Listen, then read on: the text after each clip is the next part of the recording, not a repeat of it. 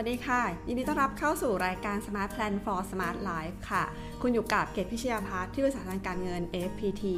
เดือนนี้ก็เป็นเดือนกันยายนนะคะเอ่อเรียกว่าอีกแป๊บเดียวผ่านมาอย่างรวดเร็วเลยนะคะก็เป็นเดือนที่เก้าแล้วนะคะส่วนเดือนหน้าก็เป็นเดือนตุลาคมก็จะเป็นเทศกาลของการเกษียณอายุค่ะก็จะมีหลายๆท่านนะคะที่เตรียมตัววางแผนปรับรูปแบบชีวิตเตรียมเกษียณอายุนะคะแล้วก็มีคำถามค่ะว่าเอ่อปีนี้จะต้องวางแผนภาษีอย่างไรบ้างนะคะในการรับเงินก้อนต่างๆที่เกิดจากการเกษียณอายุค่ะวันนี้ก็จะมีคำตอบตรงนี้มาให้นะคะว่าเงินต่างๆที่เราจะได้รับนะคะในการที่เกษียณอายุเนี่ยเราต้องเสียภาษีอย่างไรนะคะก็จะพูดคุยในรูปแบบของประเภทของเงินได้นะคะว่าแต่ละอย่างเสียภาษีอย่างไรหักค่าใช้จ่ายอย่างไรมีการยกเว้นไหมยังไงเท่าไหร่บ้างนะคะแต่เรื่องของการยื่นภาษีมันจะมีรายละเอียดลงลึกไปอีกนะคะขออนุญาตแยกเป็นสอง อี พี นะคะเพราะว่า อี พี นึงเนี่ยเราจะเปิดจอนะจอของการยื่นภาษีให้ดูเพื่อที่จะเข้าใจได้ง่ายขึ้นค่ะแล้วก็วันนี้นะคะใน อี พี นี้ก็จะรวมถึงนะคะการที่ต้องออกจากงานโดยที่ไม่ได้เกษียณอายุนะคะเพราะว่าสถานการณ์โควิดก็มีการกระทบกันค่อนข้างจะเยอะนะคะบางคนก็ต้องออกจากงานรองานใหม่เปลี่ยนงานหรืออะไรก็ตามเนี่ยนะคะก็จะมีเงินออกมาเป็นเงินก้อนบ้างอะไรบ้างก็จะเป็นคำตอบว่าจะเสียภาษีอย่างไรนะคะดังนั้นเนี่ยในเดือนเก้าเรายังมีเวลาอีกประมาณสักสามสี่สามเดือนในการในการแพลนนะคะในเรื่องของการหาพวกค่าลดหย่อนต่างๆเตรียมพร้อมนะคะสำหรับการยื่นภาษีในปีหน้าค่ะก็จะแบ่งหมวดหมู่ของเงินก้อนที่เกิดจากการออกจากงานได้ทั้งหมดสามก้อนนะคะก้อนแรกก็คือเงินค่าชดเชยนะคะก้อนที่สองก็คือเงินจากกองทุนสำรองเลี้ยงชีพสามก็จะเป็นเงินก้อนอื่นๆค่ะตัวอย่างเช่นสินจ้างแทนการบอกกล่าวล่วงหน้านะคะค่าจ้างสำหรับวันหยุดพักผ่อนประจำปีที่ไม่ได้ใช้เงินเดือนที่ยังค้างชำระค่าเสียหายที่เรียกร้องจากการถูกเลิกจ้างเงินบำเหน็จอื่นๆหรือเงินก็สุดท้ายประเภทอื่นๆที่นายจ้างเก่าจ่ายให้เพราะเหตุออกจากงานก็จะมีประเภทอะไรเยอะแยะมากนะคะก็ไม่ต้องกังวลค่ะพวกเงินก้อนอื่นๆพวกนี้นะคะเอาจริงๆเราก็ต้องมีหนังสือรับรองการจ่ายจากฝ่ายบุคคลอยู่ดีนะคะซึ่งหนังสือรับรองการจ่ายเนี้ยเขาก็จะระบุประเภทของเงินมาเราก็ค่อยไปดูว่าประเภทของเงินเหล่านี้จะเสียภาษีอย่างไรอยู่ในหมวดหมู่ไหนนะคะโดยทั่วไปค่ะจะอยู่ในสี่สิบวงเล็บหนึ่งนะคะไม่ค่อยไปอยู่หมวดหมู่อื่นนะคะสำคัญที่เอกสารค่ะเพราะว่าสมมติเราออกจากงานบางคนออกตอนต้นปีนะคะแล้วก็จะยื่นภาษีอีกรอบนึงอ่ะก็คือต้นปีหน้าเรียกว่าระยะเวลาแบบเกือบปีอะค่ะเอกสารหายนะคะเพราะเอกสารหายถ้าเราจำได้ว่ามันมีเอกสารอะไรบ้างเนี่ยเราแล้วมันหาไม่เจอเรายังไปขอ เอช อาร์ ได้นะคะแต่ว่าถ้าเราจำไม่ได้เลยว่ามีมันอยู่แล้วไม่ได้มายื่นเสียภาษีในปีหน้าก็จะเป็นปัญหาให้เราทำผิดเงื่อนไขสรรพากรค่ะ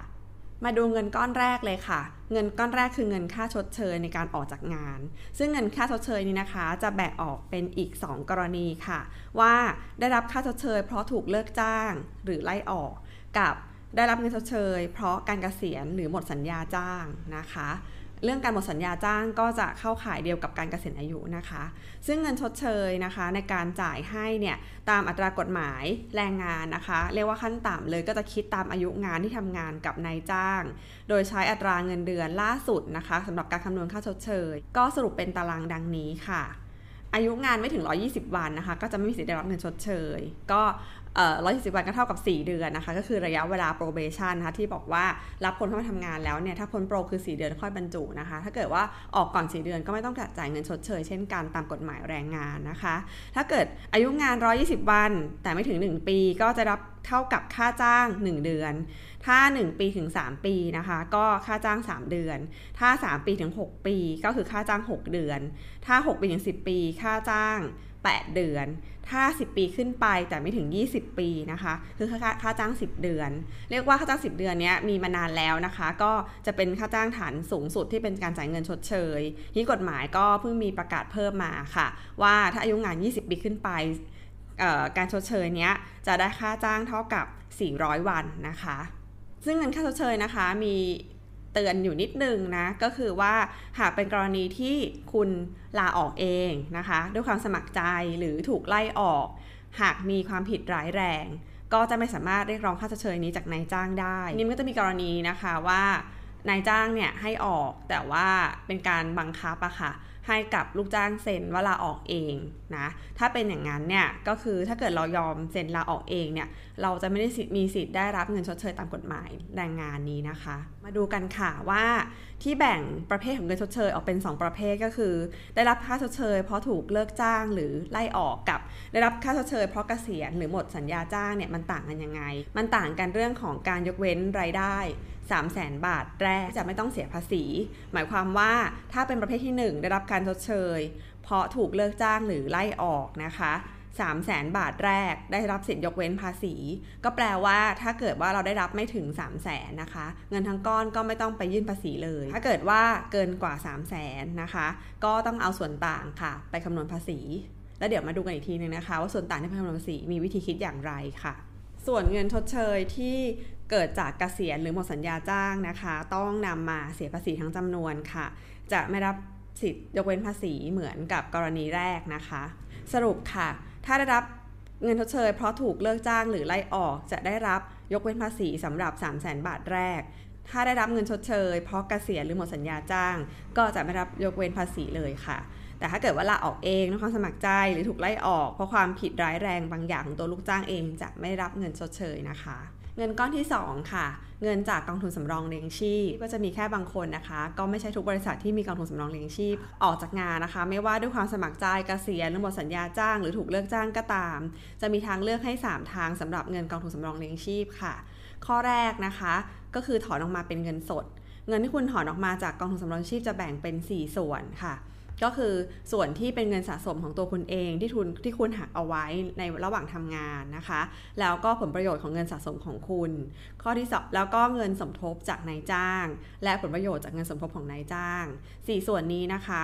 หากถอนออกมาเป็นเงินสดส่วนที่ไม่ต้องเสียภาษีก็คือเงินสะสมของคุณเองที่ถูกหักออกนะคะจากเงินเดือนตอนคุณทำงานแต่ว่าอีกสามส่วนที่เหลือค่ะผลประโยชน์ที่เกิดจากเงินสะสมเงินสมทบจากนายจ้างและผลประโยชน์ที่เกิดจากเงินสะสม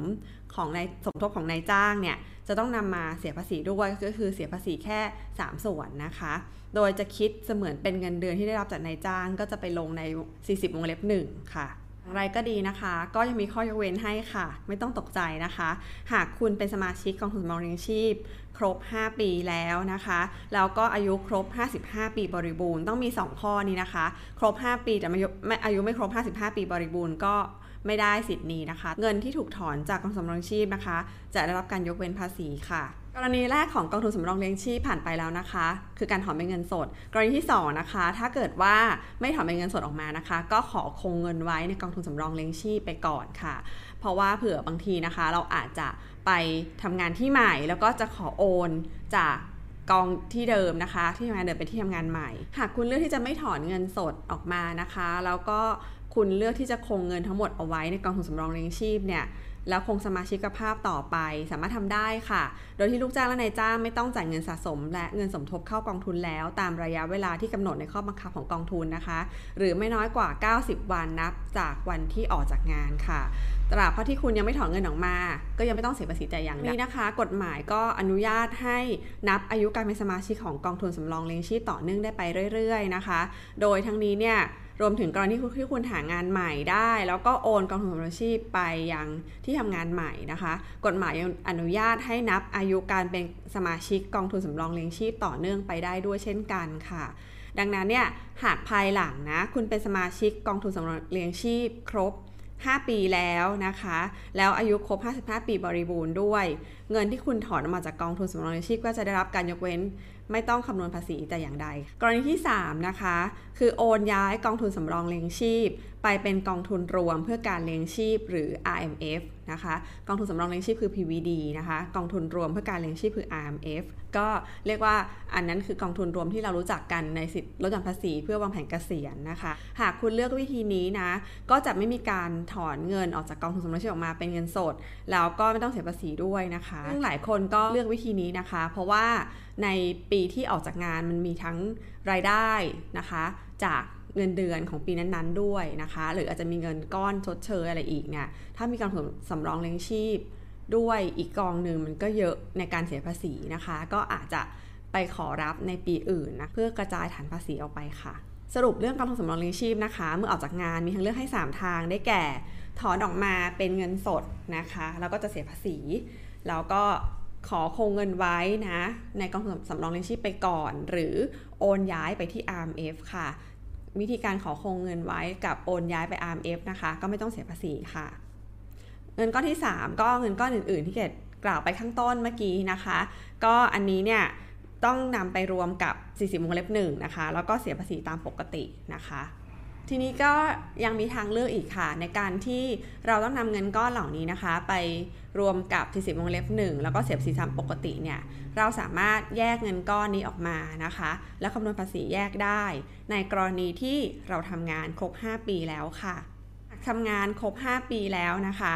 นับตั้งแต่วันที่เริ่มงานจนถึงวันที่ออกจากงานคุณก็สามารถเลือกได้ค่ะว่าจะนำเงินก้อนที่ได้เนี้ยมารวมคำนวณกับเงินได้ประเภทอื่นหรือแยกคำนวณภาษีต่างหากก็ได้นะคะการแยกคำนวณภาษีเนี่ยจะช่วยเรื่องการหักค่าใช้จ่ายเยอะเลยนะคะทำให้การเสียภาษีเนี่ยลดลงโดยส่วนใหญ่แล้วก็มักจะเลือกนำมาแยกคำนวณนะคะเพื่อจะประหยัดการเสียภาษีค่ะทีนี้นะคะการแยกมาคำนวณเนี่ยก็จะมีวิธีการยื่นภาษีที่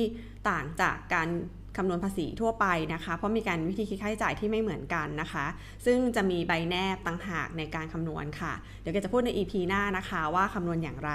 แต่ว่าโดยปกติแล้วนะคะมันก็จะช่วยให้เราเสียภาษีน้อยลงค่ะเพราะว่ามันมีการหักค่าใช้จ่ายมากขึ้นแล้วก็มีการกระจายฐานภาษีออกไปด้วยนะคะแต่ถ้ากรณีที่ทำงานยังไม่ครบห้าปีนะคะเงินก้อนที่เป็นเงินได้ทั้งหมดจากการออกจากงานเนี้ยต้องนำไปรวมกับรายได้แล้วก็ยื่นภาษีค่ะก็อาจจะเยอะหน่อยนะคะก็อย่างน้อยก็ใช้กองทุนสำรองเลี้ยงชีพแบ่งเบาขยับไปรับปีหน้าก็ได้ค่ะมีอีกส่วนที่จะกล่าวถึงนะคะสำหรับคนที่ออกจากงานที่ยังอยู่ในวัยทำงานนะคะก็คือเงินทดแทนประกันสังคมค่ะเงินทดแทนประกันสังคมที่เกิดจากการว่างงานนะคะเราไม่ต้องยื่นเสียภาษีนะคะอันนี้ไม่เสียภาษีรับได้เลยนะคะโดยที่ว่าแยกเป็นสองกรณีนะคะถ้าออกจากงานเพราะว่าถูกเลิกจ้างนะจะได้รับเงินทดแทนเนี่ย ห้าสิบเปอร์เซ็นต์ ของค่าจ้างเฉลี่ยต่อเดือนนะคะก็จำกัดเพดานที่ เจ็ดพันห้าร้อย ก็คือ ห้าสิบเปอร์เซ็นต์ ของ หนึ่งหมื่นห้าพัน คือ เจ็ดพันห้าร้อย ค่ะแล้วก็จะได้รับหกเดือนนะคะแต่ถ้าเกิดกรณีลาออกเองนะจะได้รับที่ สามสิบเปอร์เซ็นต์ ของค่าจ้างเฉลี่ยต่อเดือนแล้วก็ลิมิตที่ สี่พันห้าร้อย ก็คือ สามสิบเปอร์เซ็นต์ ของ หนึ่งหมื่นห้าพัน คือ สี่พันห้าร้อย ค่ะแล้วก็ได้รับเงินทดแทนนี้เป็นเวลาเก้าสิบวันหรือสามเดือนนะคะในช่วงที่ตกงานก็จะมีโน้ตไว้นิดนึงนะคะว่าการขอรับเงินทดแทนกรณีว่างงานเนี่ยต้องรีบยื่นภายในสามสิบวันหลังจากว่างงานนะคะโดยที่ยังไม่ต้องรอหนังสือรับรองการลาออกจากนายจ้างก็ได้ค่ะค่อยส่งตามหลังก็ได้นะคะแต่ก็ต้องรีบยื่นภายในสามสิบวันหลังจากการว่างงานค่ะแล้วก็คนที่มีสิทธิ์รับเงินทดแทนกรณีว่างงานนะคะต้องเป็นสมาชิกประกันสังคมจ่ายสมทบมาแล้วอย่างน้อยหกเดือนในช่วงระยะเวลาสิบห้าเดือนก่อนออกจากงานค่ะได้ทำความเข้าใจกันไปแล้วนะคะว่าเงินในการออกจากงานมีกี่ก้อนนะคะก็ลองศึกษาให้ดีนะว่าเราได้รับอะไรบ้างจากการออกจากงานแล้วก็จะวางแผนภาษีอย่างไรนะคะหาค่าลดหย่อนเตรียมเอาไว้นะคะยังมีเวลานะคะในช่วงเวลาถึงสิ้นปีนี้นะคะเราเตรียมค่าใช้จ่ายค่าลดหย่อนเอาไว้ให้ดีแผนภาษีให้ดีนะคะแล้วก็เป็นไปได้ก็คุยกับ เอช อาร์ นะคะว่ารายได้แต่ละประเภทเป็นยังไงหนังสือรับรองจะอยู่สี่สิบวงเล็บไหนจะได้วางแผนแต่ส่วนใหญ่คืออยู่สี่สิบวงเล็บหนึ่งนะคะก็คิดว่า อี พี นี้น่าจะพอมีประโยชน์นะคะแต่ถ้าเกิดว่าใครฟังแล้วนะคะอยากมีคำถามเพิ่มเติมนะก็คลิกใต้คลิปมาได้นะคะเก็บลิงก์ไบโอเอาไว้แชทเข้ามาถามได้ค่ะยินดีที่จะตอบคำถามแล้วให้คำแนะนำค่ะขอบคุณที่ตามกันนะคะแล้วพบกันใหม่ อี พี หน้าก็จะนำสาระดีๆของการวางแผนทางการเงินส่วนบุคคลมาฝากอีกค่ะสวัสดีค่ะขอบคุณทุกท่านที่ติดตามเงินทองต้องวางแผนค่ะอย่าลืมกด Subscribe กดกระดิ่งแจ้งเตือนจะได้ไม่พลาด อี พี ใหม่ๆนะคะท่านสามารถติดตามในรูปแบบของ Podcast ได้ทาง Spotify Podbean Google Podcast Apple Podcast โดย Search คำว่าเกตพิชยาภัทรเงินทองต้องวางแผนค่ะท่านที่ชอบอ่านบทความนะคะก็สามารถติดตามได้กันใน Blockdit ค่ะ Search คำว่าเงินทองต้องวางแผนและพบกัน อี พี ถัดไปค่ะสวัสดีค่ะ